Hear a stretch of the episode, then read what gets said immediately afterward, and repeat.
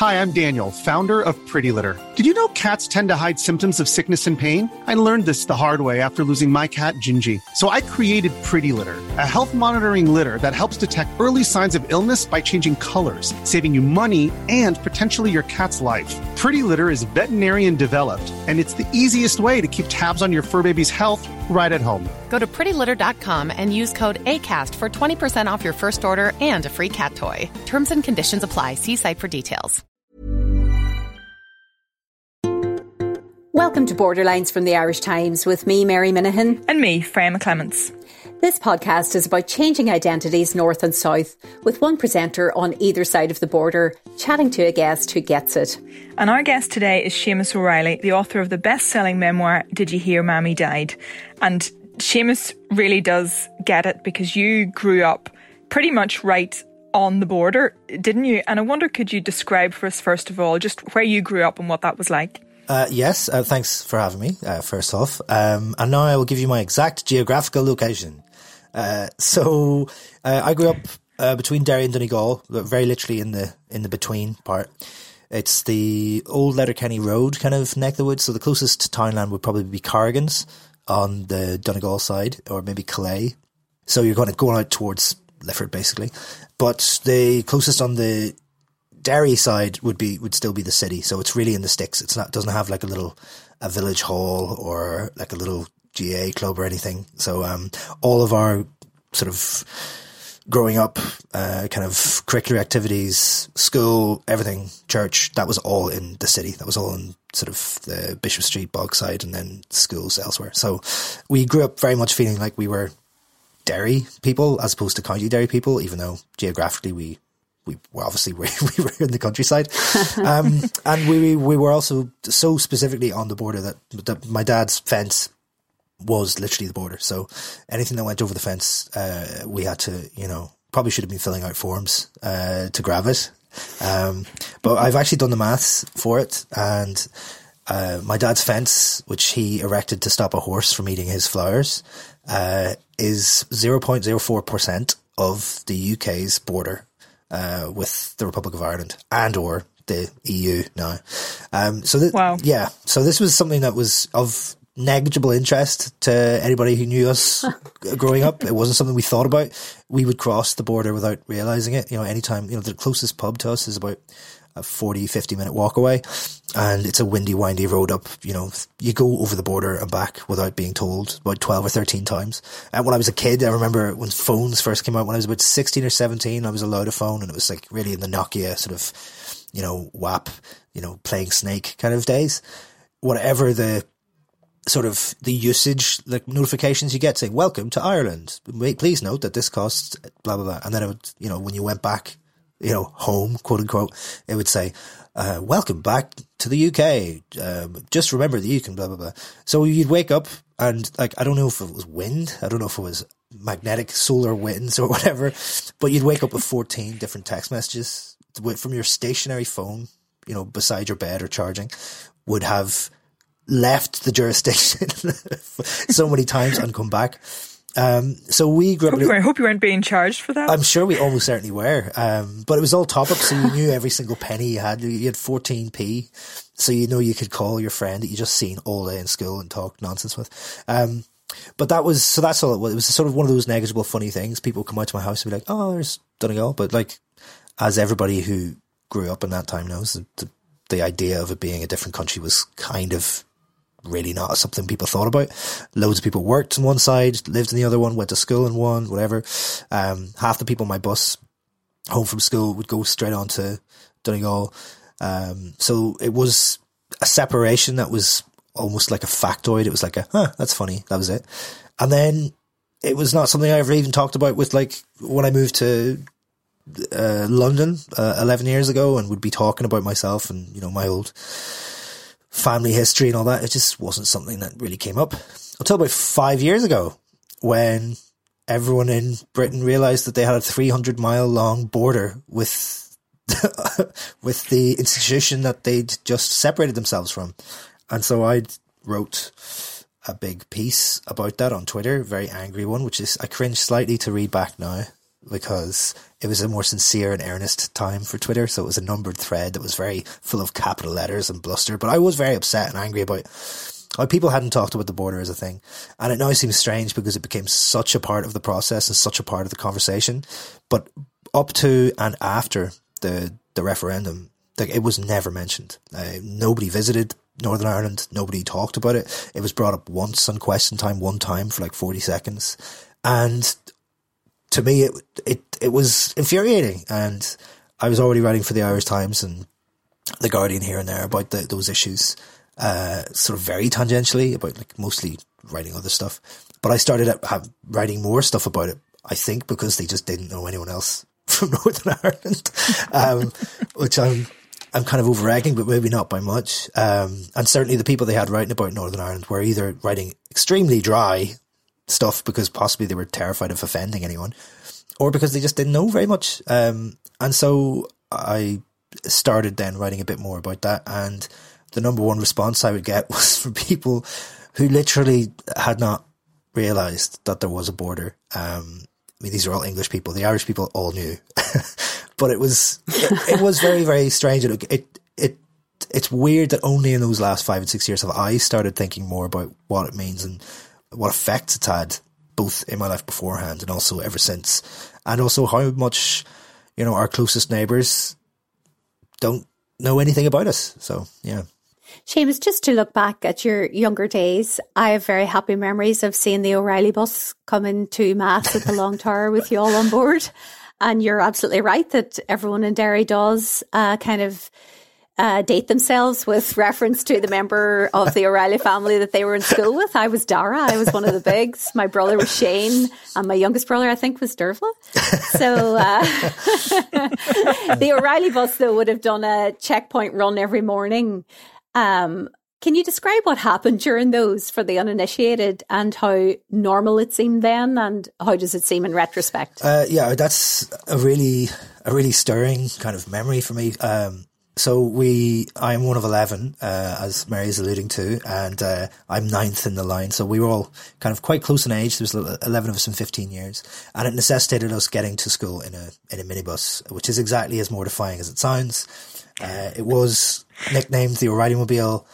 Um, you know, we looked ridiculous. Um, but the whole thing was made even more mortifying by the fact that for all of my primary school years and the beginning of my secondary school years, and the 10 years before that, before I can really remember anything. Um, the only way you could get into Derry, uh, where we all went to school, you'd have to go through a checkpoint in Nixon's Corner. And, uh, it wasn't a particularly taxing thing sort of physically. It was, you know, it could sometimes take just, you know, a minute, but it was, it did involve, you know, lads with machine guns and dogs sometimes getting out the little mirror on a stick and looking under the car, or in our case, the minibus and checking to see that my dad's had decided to put explosive material but beneath his children's feet for the day, you know? um, so that was obviously a striking thing, but as I, I go into in, in the book I wrote about my childhood, it was just completely normal. Um, it was just one of those things that just happened. They might as well have been, you know, wiping our windshields, you know, and, and you know, they could have, or like trying to sell us a copy of the Evening Herald or something. It wasn't, it didn't seem like this crazy thing. And also because we'd been stewed in the army and in soldiers and in that sort of queasy paranoia of barbed wire and sandbags, um, in a way that we just, it just didn't, it was just a, a, hindrance. It was just something that we had to get through. But I do remember my dad being, you know, slightly tense sometimes. Um, not because he had explosives in the car, I should uh, point out, uh, but just because it is an imposition and it's a, it was a, it was a very concrete reminder that you were in a disputed space. You were in a disputed territory. And as I was going through my memories of this and, and talking about it with more people, the thing that really struck me was just how normal I had considered it. Because looking back at it now, just imagining a five or six year old kid just sitting there with a your man with a handlebar mustache and a machine gun, you know, barking kind of at my dad for documents and stuff. Because not necessarily because they were trying to intimidate. You know, I, will give them sort of the better show of will and, and just presume maybe sometimes they were having a bad day, they were busy, they were annoyed about something, but it was intimidating and it was something that we was completely normal. and which when I now try to explain to people, you know, my age and younger who were from other places, or even people from Derry who are like 10 years younger, they find it very hard, hard to believe that that was part of our primary school experience. Um, so yeah, it was a big flag in your, in your head saying this place is disputed. This place, uh, is, is contested. You know, it's not as easily, um, transgressible between as, as we might think. You know, it was a little reminder that there are lines on this map and they're, you know, they're a bit more solid than we kind of like to think in our day and daily life. It's funny, isn't it, that normality and, and myself and Mary have talked about this and we've talked about this with other guests on, on, on the podcast and you brought back a memory for me there actually that I'd forgotten and it was that same thing. It was being stopped at a checkpoint on the way to school as primary school child, I, I imagine, but I remember on this particular day, we weren't stopped. We were waved on, and, and other cars were being stopped. And I asked my mum, why didn't they stop us and they stopped other cars? And she said, well, because they know that a woman isn't going to have a bomb in the car when they, she's just got her children in the car, you know? And I just kind of went, all right, yeah, you know, and when you look back on that, you think that's completely crazy that you would even be having that conversation as a primary school child or that they would even think that your dad would you know that there would be kind of anything in that situation with, with you all all in the car but it's this idea of normality but it was very interesting what you were saying in terms of the effect that this had on everybody because you're I think you're the youngest guest that we've had so far on on the podcast and people I think would look at you as sort of almost part of that Good Friday agreement g- generation, you know, you would have been what eleven or twelve, I think, when when the Good Friday Agreement was signed. But but actually, what you're saying is that this cast a shadow over everybody, or perhaps not a shadow, but had an impact on everybody, and I presume still still does. I'd be interested to hear your your thoughts on that. Um, yeah, I mean, I I sort of always preface these things with exactly that. So I I was. 13 when the Good Friday Agreement was signed. Um, I think Lyra McKee, the late great Lyra McKee, wrote quite movingly about the sort of ceasefire babies. I think she's she was a little bit younger than I was, and I, I do think that's true. I had a very different experience even than my older brothers and sisters, let alone my my dad who didn't get the inalienable right to vote until he was thirty. You know, I can't tell that story, and it doesn't behoove me to. And I, and I think anytime I talk about things like a checkpoint run or um, the little skirmishes and bomb scares and stuff that I went through, that you know these this was in the good times. You know, this was the this was in the slow fade and the wind down into the sort of uneasy sometimes, but at least stable peace that has existed since, um, with lots of caveats in there about you know just how rosy things are and have been for the last uh, two decades. But it's a completely different thing to you know, my dad was stopped and searched every time he went into a shop. You know, when he was in college in Belfast you know, as a young man, going into a record store, you know, he'd be patted down for, I don't know, nail bombs or whatever. Like, and he tells me those stories and I have the same reaction that sort of younger people have when I say things about checkpoint. I'm like, what are you talking about? Like every day, every day. That was every single day. And, but having said that, because I've always prefaced things like this, and if you grow up in Derry and all of the older people are telling you the, the bad old days, and not only that, but they've earned their cynicism and they've earned their joy at things changing, you know, in such a way that I always I discounted a lot of experiences, and it was only when I started writing more that I was like, oh yeah, there was a bomb that went off the top of our road when I was three. that's that's not something I've ever talked about or thought about. I wasn't even told about it until I was an adult, because not because I was being sheltered from it, because it just wasn't something that was even noteworthy. I think when it was in uh, August of '88 uh, the customs checkpoint was right, as I said, we're literally right on the border. So the customs checkpoint for the UK was just at the top of our land, and right across the street was the Republic of Ireland. And like they got on fairly well. I think they like, had their lunches together and stuff. You know, they were just bored out of their minds on this country road. And then one weekend, someone um, tossed in like one of those sort of quality street bombs. You know, that kind of where you literally drive slowly up and you'd throw it in, and it blew up it's like one of those horrible little prefab sort of huts it was, and it blew a wall into our field with sink still attached.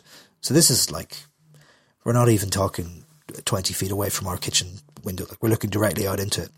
So that was something when I told my wife about that, she was like, what? Well, why have you never told me this? This is completely insane. I was like, I just, I've never thought about it. I just remember being told and the windows rattled for a bit and I think we had to go and stay at my granny's and yeah, it was just like even the Derry Journal covered it three days later because it came out on Tuesday.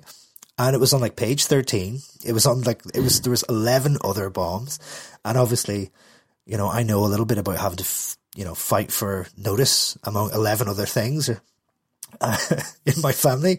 So it was just, there's sort of the throwaway quality of these things. And the fact that my dad did kind of protect us from things, obviously, because he's, you know, a dad, but he would also have to explain, like you were describing, he'd have to explain completely insane things. And every morning we listened to the radio, it would be BBC Radio Foyle, and, you know, he wouldn't let us watch like super violent cartoons, for example, but we would hear a roll call of the dead every morning, like every single morning. And it would just say, such and such Catholic murdered, such and such Protestant murdered. And that sort of, sort of click track of just death being passed over as if it was literally the football scores.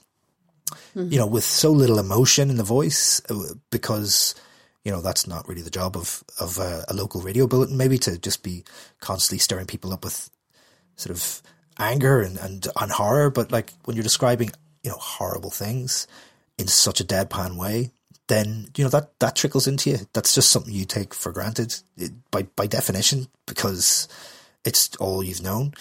Um, so by the time things had kind of quietened down, um, particularly when I was going into like sort of the latter part of secondary school, it was it was kind of remarkable how much how different my experience was from say my older brothers and sisters who are like maybe nine or ten years older, mm-hmm. because you know there was a sense that things were getting better and things were changing. Um, there was you know real kind of hope and optimism. I mean, when I was in school, I was in school while John Hume and Seamus Heaney both got their Nobel prizes. I think within a few years, and that was my old school. Um, they were in the same school as me, but they were a few years ahead. I should point out. Is six in columns? yes, and so there was that feeling of optimism. There was a feeling like this is a moment. This is a moment for the place, and, and we were aware of it. We, you know, that we didn't take for granted. You know, we saw that these things were, you know, were good, and then you kind of also saw it's all the same people in politics. It's all the same people who've been saying the same things, and they just kept saying the same things. Um, so there was a sort of an uneasy optimism that I think none of my early, my my older brothers and sisters possibly ever mm. had the luxury of having when they were kids. Um, and so maybe that was that was a difference. If if if I had to give one, is that we had that break around about ninety nine two thousand and onwards, where it felt like, oh, this is this actually happening? This is actually going to get better. Um, but what you have to disentangle then is what is a society like if it's had the opposite of that for thirty years. Yeah, it's far from normal. Um, you've written about coming into your teens uh, when the worst of the troubles was finally receding but that queasy paranoia, as you called it, was still everywhere around. Can you talk a little bit about what that means? And also the sectarianism that you've referenced that you saw everywhere growing up. And it wasn't so much religious as tribal. And that was something that outside chroniclers of the Troubles rarely got right, wasn't it? Yeah, I mean, I always used to, it used to just make me really irk, especially on like otherwise good TV shows. Like, there, I remember at ER, there was a guy who said that uh, the Bogside was in Belfast. I was like, come on, you just you look that up. Um, and I believe there was a there was a another guy who was like a Northern Irish photojournalist who was a sort of side character in The West Wing, and he got loads of things wrong. Um, and also, it's always portrayed like it was a, a, religious war, like it was Sunnis and Shiites, where like or like the, the Catholic and Protestant, capital C, capital P, was somehow over over holy writ. And to me, it always seemed like it was a it was a thought terminating cliche. It was designed so that you could make this theme intractable, uh, illogical, and irrational. And it's just uh, two groups of crazy people who just believe that one weird religion and another weird religion and they're fighting each other when it was very clearly not that. You know, it was, it was, you know, it was a land based territorial dispute, which had an awful lot of cultural coding because of the, the accident of religion being part of it. But to me, it seemed sort of very dense to view it through that lens. And it struck me how otherwise sensible and serious people would kind of represent it that way.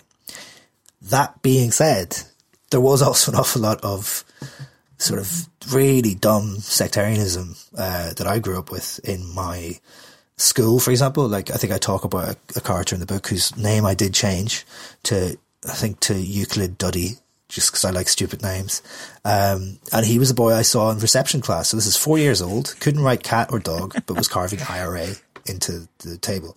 Like that's the most common thing. Like that's, there's, there's probably five or six boys in the class who were the same. And that was sort of his dad. We once went over to a birthday party and he just proceeded to tell us like this very long rant about the inequities of the British and all these kinds of things. And there were people like him who who would proudly say they'd never met a Protestant, which to me always seemed like a very strange thing to be proud of anyway. just apart from the morality of it, it's just like, but by happenstance, how do you know? Like, how, like have you?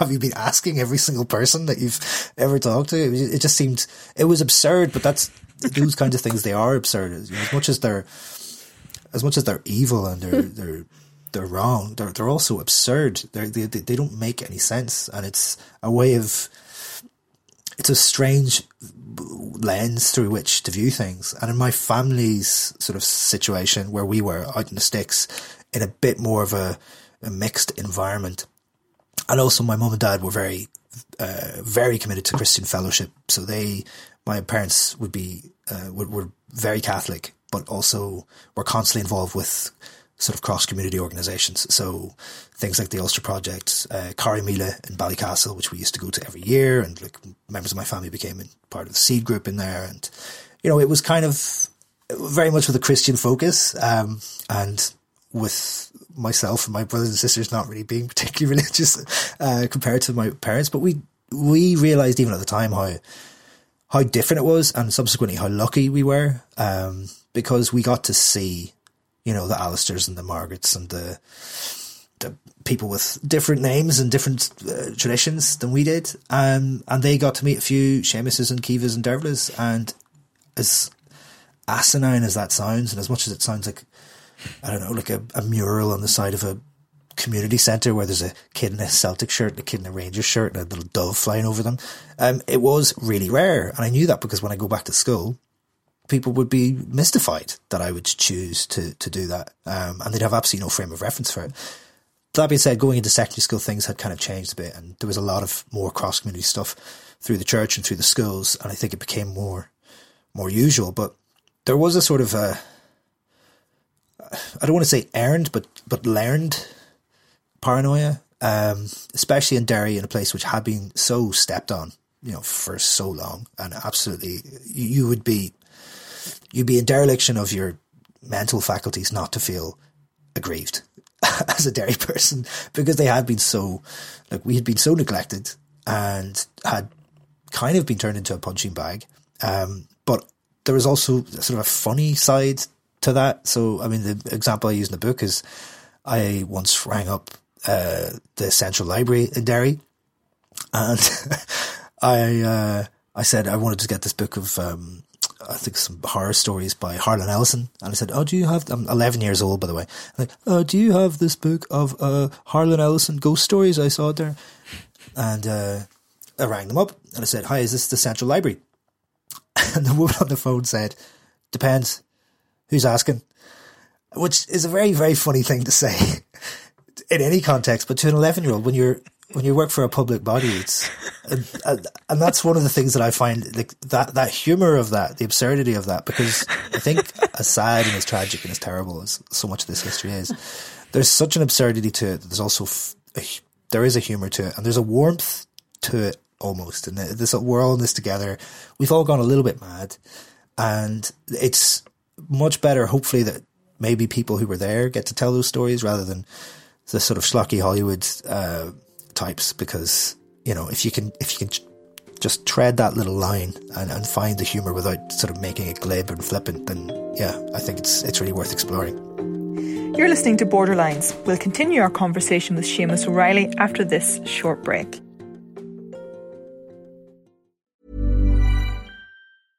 Hey, I'm Ryan Reynolds. At Mint Mobile, we like to do the opposite of what Big Wireless does. They charge you a lot we charge you a little. So naturally, when they announced they'd be raising their prices due to inflation, we decided to deflate our prices due to not hating you. That's right. We're cutting the price of Mint Unlimited from $30 a month to just $15 a month. Give it a try at mintmobile.com slash switch. $45 upfront for three months plus taxes and fees. Promo rate for new customers for limited time. Unlimited more than 40 gigabytes per month. Slows. Full terms at mintmobile.com. Everyone knows therapy is great for solving problems, but getting therapy has its own problems too, like finding the right therapist, fitting into their schedule, and of course, the cost.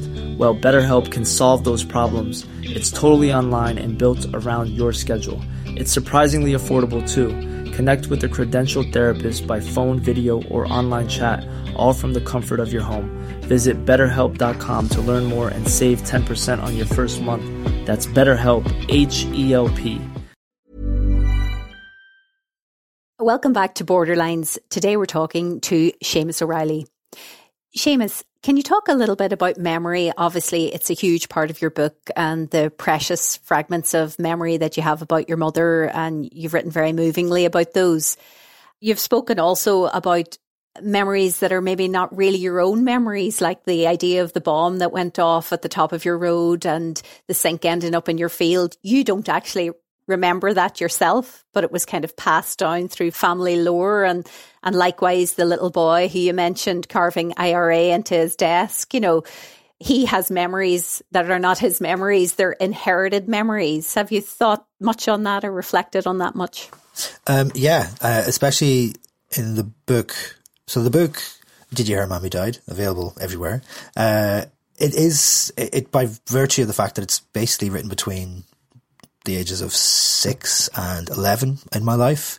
So as hubristic as it is for a 35 year old person to bring out a memoir in the first place, bringing out one which covers about six years of your childhood is really, really taking the biscuit. But it means that I had to really dredge through an awful lot of stuff that I knew about, that I'd heard about, and stuff that I did actively remember, mm. but with glimpses because, you know, memory being what it is. And the example I've given time and time again is that I remember my first taste of a banana sandwich, like so clearly, um, but I don't remember being told that my mum died, like the very moment. I remember a few hours later, and I remember the wake and bits of the funeral, and but even the story that forms the title of the book, where I was found greeting people at the wake, you know, with my hand outstretched, four foot tall, saying, "Did you hear, Mammy died?" Um, because I didn't really understand that death was permanent, and I was horrifying these people with my uh, glib flippancy. Um, I don't remember doing that. I, I, remember every subsequent time that my family have sort of mocked me for doing it uh, in the 30 years since. Um, but there's loads of stuff like that. I've had to go through. It's the good thing about having 10 brothers and sisters, I guess, is that you do have 10 little external hard drives that you can kind of mine for uh, sort of samizdat. Um, but it means that they've got an awful lot of compromise on me, really. So, uh, you know, there's nothing that I could ask which wouldn't end up in some embarrassing story about myself, about them, about some other you know, unnamed party in our family. And it just means that you've got all these different strands of, of memory. Uh, and also people violently disagreeing about very, very simple things, you know, things which you would presume there was, there was just one answer. Like, uh, when my dad rang home from Belfast, where he'd, uh, went to greet my mum's body, he rang home at like five or six in the morning, um, because he'd had to go at like three or four in the morning, I believe. And he had to ring home and tell the oldest in the family basically what had happened. So to they to expect him to come home, blah, blah, blah. Um, half the family remember it as my sister Sinead picking up the phone. Half them remember it as Dara. Dara himself isn't sure. And you're like, that would surely be the most memorable thing that's ever happened to anyone.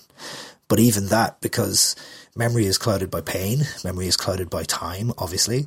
Uh, it's clouded by false suggestions. It's clouded by every single time that you remember something, you're actually remembering the last time you remembered it. So memory uh, is it's a photocopy of a photocopy of a photocopy, and this is particularly well proven by the fact that I start this one chapter of the book talking about how I only have five memories of my mum, and over the course of writing the book, I find three more. So, you know, if nothing else, uh, apart from obviously all the fame and fortune um, that uh, writing a book gives you, uh, I've got 60% more of my mum, kind of, you know, which is, you know, that's a real head melt. If you start if you start thinking about that, well, if I hadn't written this book, would I never have recovered those memories? Or, you know, in another sense, if I didn't write this book, I'd know my family so much less. You know, we're quite a close, huggy, chatty family. We're very loud. We love to sit around and tell stories and, you know, take the mickey out of each other. That's, that's how we show our love and we do it on a very regular basis. But we still, there were still so many things I'd never asked. I never asked my brother Shane, what, what was the wake like for you? Um, and he told me a story about how my sister Dervla, she cried so much in the, at the funeral that her shoe fell off. And that, the cause and effect of that just always just, just shocked me. I was like, she cried so much her shoe came off. So I was like, oh, if I'd never asked you about this, I wouldn't have possibly my favorite description in the entire book. Um, and things like that gave me a, it gave me a, a license. It was almost like I had a little, you know, I had a little Stetson with like, you know, the little bit of tape that says press on it, you know, in like a 1930s TV show. Because I was able to go up to my family and ask all these quite invasive questions, but I was like, oh, it's for the book. So I'd ring them up at a random 4 p.m. on a Tuesday and be like, um, yeah, do you remember we went to like this, to Mosney that time? And like, was I bitten by a dog? And all of a sudden, no, no, no, what you're, it wasn't you. Uh, you were actually bitten by a donkey. Um, the horse happens, you know, it was, and you'd get, everything would just spiral out. And having all those external hard drives of memory is really good because it makes it a better book. But it makes you really come away with the thought that memory itself is so fragile and movable that it kind of it's kind of shocking in a way. Um, so I would recommend it if anyone is writing a memoir that they have ten brothers and sisters, um, because it does having a few extra external hard drives is is really useful. I'm sure it's very bittersweet though, Séamas. I mean, it must be, as you say, extraordinary to unearth those memories that must have been suppressed. I'm sure it was very painful for you and some of your siblings. Um, I mean, it was. I mean, the memories were they were so banal as well. I mean, they were lovely for me to have them, but they were, you know, it was literally like driving down a road. Um, I think her talking to one of my teachers, and then I think it was us late at night in a caravan in Westport, and you know, so like not exactly blockbuster moments of high drama, but it was it was very bittersweet. Uh, there were parts of it which were because and getting used to being bereaved so young, it just becomes part of your story, and you know you just kind of rattle, rattle it off. And I go into that in the book as well. So as a way of protecting myself and also protecting the people I'm talking to because you don't want them to offend, think that they're offending you. So I get it all out and I say, yes, I've got 10 brothers and sisters, but actually my mom died when I was five, blah, blah, blah, blah, just so that they don't step in it at some point because there's like four or five uh, hinge points while I'm talking about my family where they could say something about my mum uh, having had all those kids, and then I'd say, well, actually, she died, and then they feel bad. Uh, so it's become this thing which is just second, you know, second nature. It's rote in my head, and having to actually dig in there and actually feel feel so sad for this little boy who was me. That was new, kind of. Um, and also the flip side of that, now that I'm a parent myself, how much deeper my sadness and, and, and, sorrow was for my dad and for my mum. Like I never really thought about it from my mum's perspective. She knew she was dying. She was leaving 11 kids behind. And in all the different layers of grief and sadness and anger I've ever had, I'd almost never thought about what she felt like. Like she was leaving these kids behind, that she wasn't going to see them grow up, that she was, you know, abandoning them. Maybe she could have thought of at some point, you know. Um, she must have had good days and bad days. And those kinds of considerations um, were kind of more more rare to me until I started like reading her letters and seeing all the people who knew her at that time and what they um, saw her going through. And you know, it's it's useful to go through the harder stuff, um, especially because I write generally funny stuff, and I try to make those bits earned. But the trouble with doing that is you, you have, in order to earn it, the the pay that you have to sort of wages that you have to get into the deep stuff as well. And you have to actually talk about how sad you are and still are and angry you still are. And if you don't do that, then you've, you've kind of shortchanged yourself and your, your readers. So it was really, really worth doing. Um, and it was pretty much the whole process was about, I'm going to earn this. I want the balance to be there. I want it to be as sad as it was and I want it to be as funny as it was. And that meant kind of having a bit of discipline about it. And I'm sure one thing was that you maybe saw your parents as a couple and, and not just as, as parents which obviously was a big part of their life. But you have the beautiful scene of, you know, your dad dancing with your mom with a rose between his teeth. And all the kids are screaming and squealing and cringing and mortified yeah. and embarrassed, but loving it. Yeah, I mean, I, I really, really love that one because it's it's just silly and and also I think it's one of those things that uh, whenever people do talk about that part of the book, they're like, "Oh my god, that's exactly what my parents would do." They just try and embarrass us and you know, kind of you know, kind of making kissy faces. And I think my dad had a rose between his teeth because he was like, I think it was, he was showing off. I think it must have been like Valentine's Day or a birthday or something. And we were all cackling with disgust. And, but it was just a nice little moment as well because it showed them as a couple. God forbid that they would show that they love each other, you know, how disgusting of them to, you know, the fact that they had 11 kids should have been a bit of a, bit of a, bit, bit of a suggestion that they were, you know, fond of each other at least. Um, and like those kinds of moments are, they're, they're, they're very precious. They're very, you know, little moments of silliness. Um, I think especially because as you're, when you're a kid, you probably think that your parents are kind of stern and they're adults and they're boring. And, you know, I certainly did in my case. Um, and then you look back and you're like, they were just, he was probably my age then. Like, you know, it's kind of horrible to think, but yeah we're talking about memory and, and, and, memoirs and sort of and, and the need to write about this and how it's allowed it's allowed you I think to, to excavate other memories and to explore all of that and I think one of the things that's really interesting is how there are other writers of around your age from, from Derry who've been writing memoirs recently. I mean, I'm thinking of Darran Anderson's Inventory, Kerri ní Dochartaigh, Th- Thin Places. You know, there are others as well uh, across Northern Ireland. And and I'm wondering what is it about this generation now that, that you feel the need to, to write about what was experienced. I don't know if it was a personal thing for you or, but there, there, there does seem to be a, I don't want to say a movement to that too much, but there, there is, there's something about this generation now that this is happening, isn't it? Yeah. I mean, I adored, uh, Inventory by Darran Anderson. I did an event with him for uh, we're both featured on the New Frontiers, the New Island collection of border writing, which came out there in September or October. Um, and he he made a really really interesting point about you know excavating memory and, and putting these things into into place as, as you know even something like for example remembering the checkpoints and the barracks which have all now been pulled down and, and most people I think would agree that that's probably a good thing that you know the demilitarization has, has happened and it was something in fact that people from from myself and Darran's community anyway were very uh, sort of agitated about. Um, but he made an interesting point. Um, he said, to some extent, it would be good if some of them still stood gathering moss, you know, gathering sort of like decay, so that people could never say that it wasn't there. Um, mm. And we even remember, like three or four years ago, the Brexit Party MEPs who would come and say that there was never a hard border in Ireland.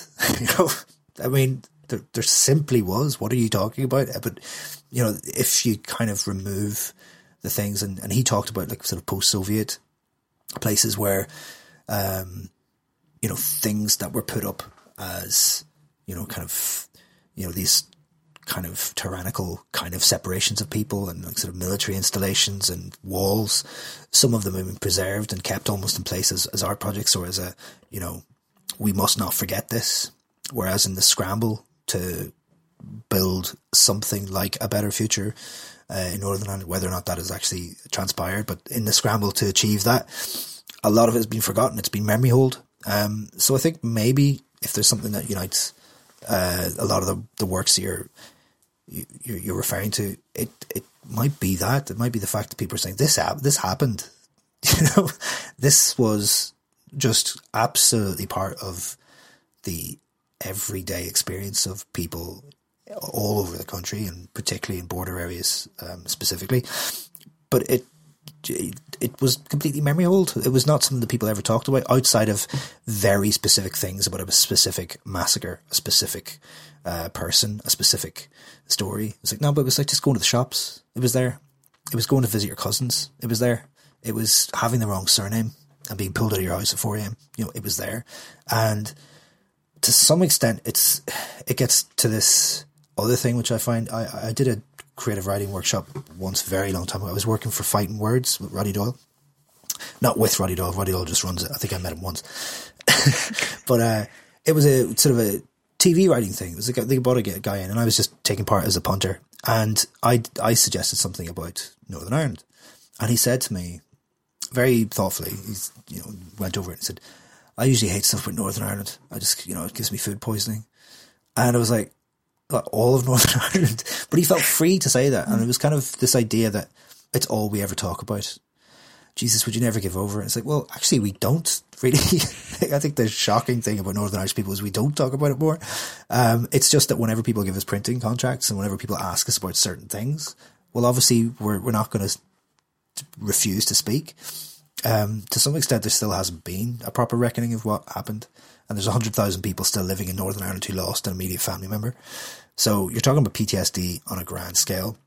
I think there's a lot of denial. Um, and then on top of that, you've got just other issues that are still completely connected. So the, you know, the poverty and the disenfranchisement that you see in Derry to this day. I think Derry is ranked 47th out of 47 cities in the UK mm-hmm. in terms of its commercial outlook and its, you know, opportunities, particularly for young people.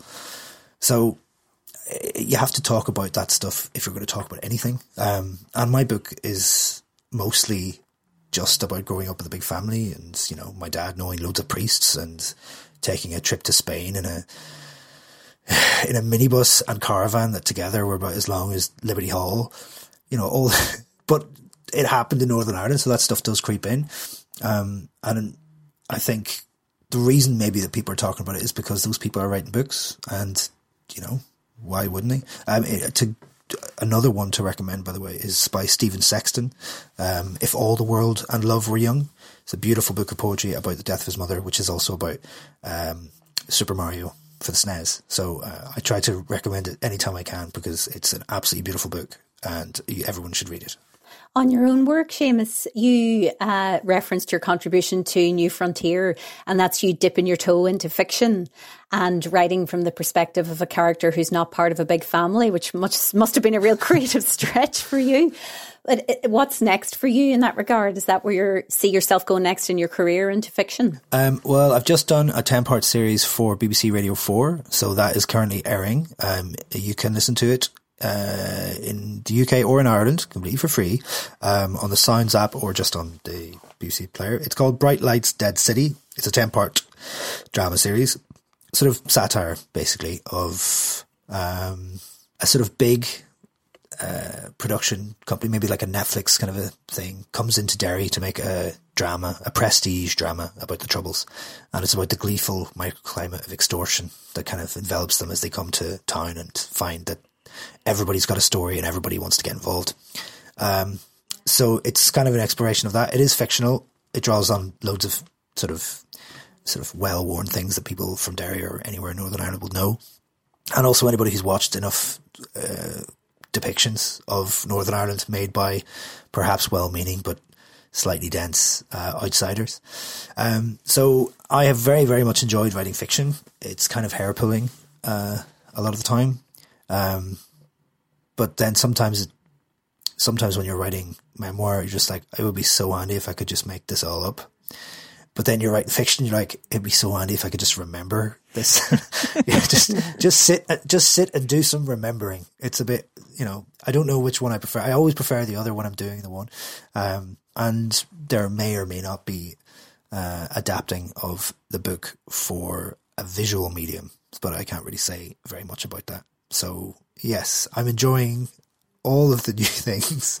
Uh, as for book two in a memoir shape, um, that could be that could be on the cards as well because I did it does end when I'm about eleven, so I didn't just go into cold storage. I did have you know an extra life that went on beyond that point. So who knows? But um, watch this space. That's what I'll say.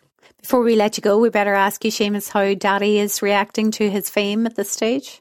Oh, he is loving it. Uh, he's been very, he's kind of been um, upset that it's died down a bit because the, the book came out in July, and so he was the center of uh, attention uh, for a, a, good while, as he should be, and almost always is.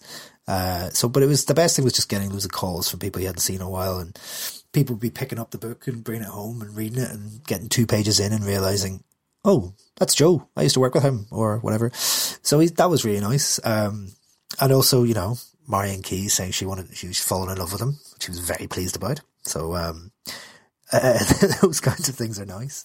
Um, but he's been very, very uh, supportive of it. Um, one of the best things about the whole process was that I got to ho- go home about two, three weeks before the book was actually published and read it, some of it to him.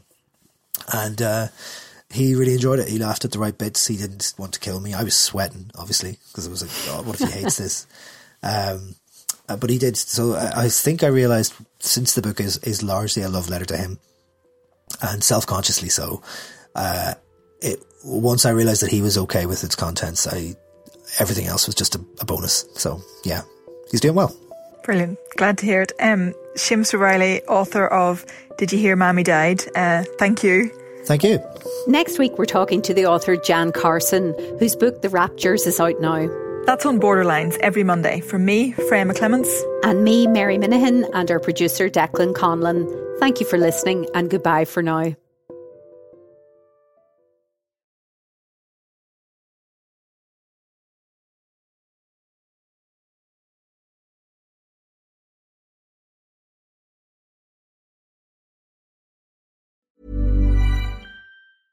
Planning for your next trip?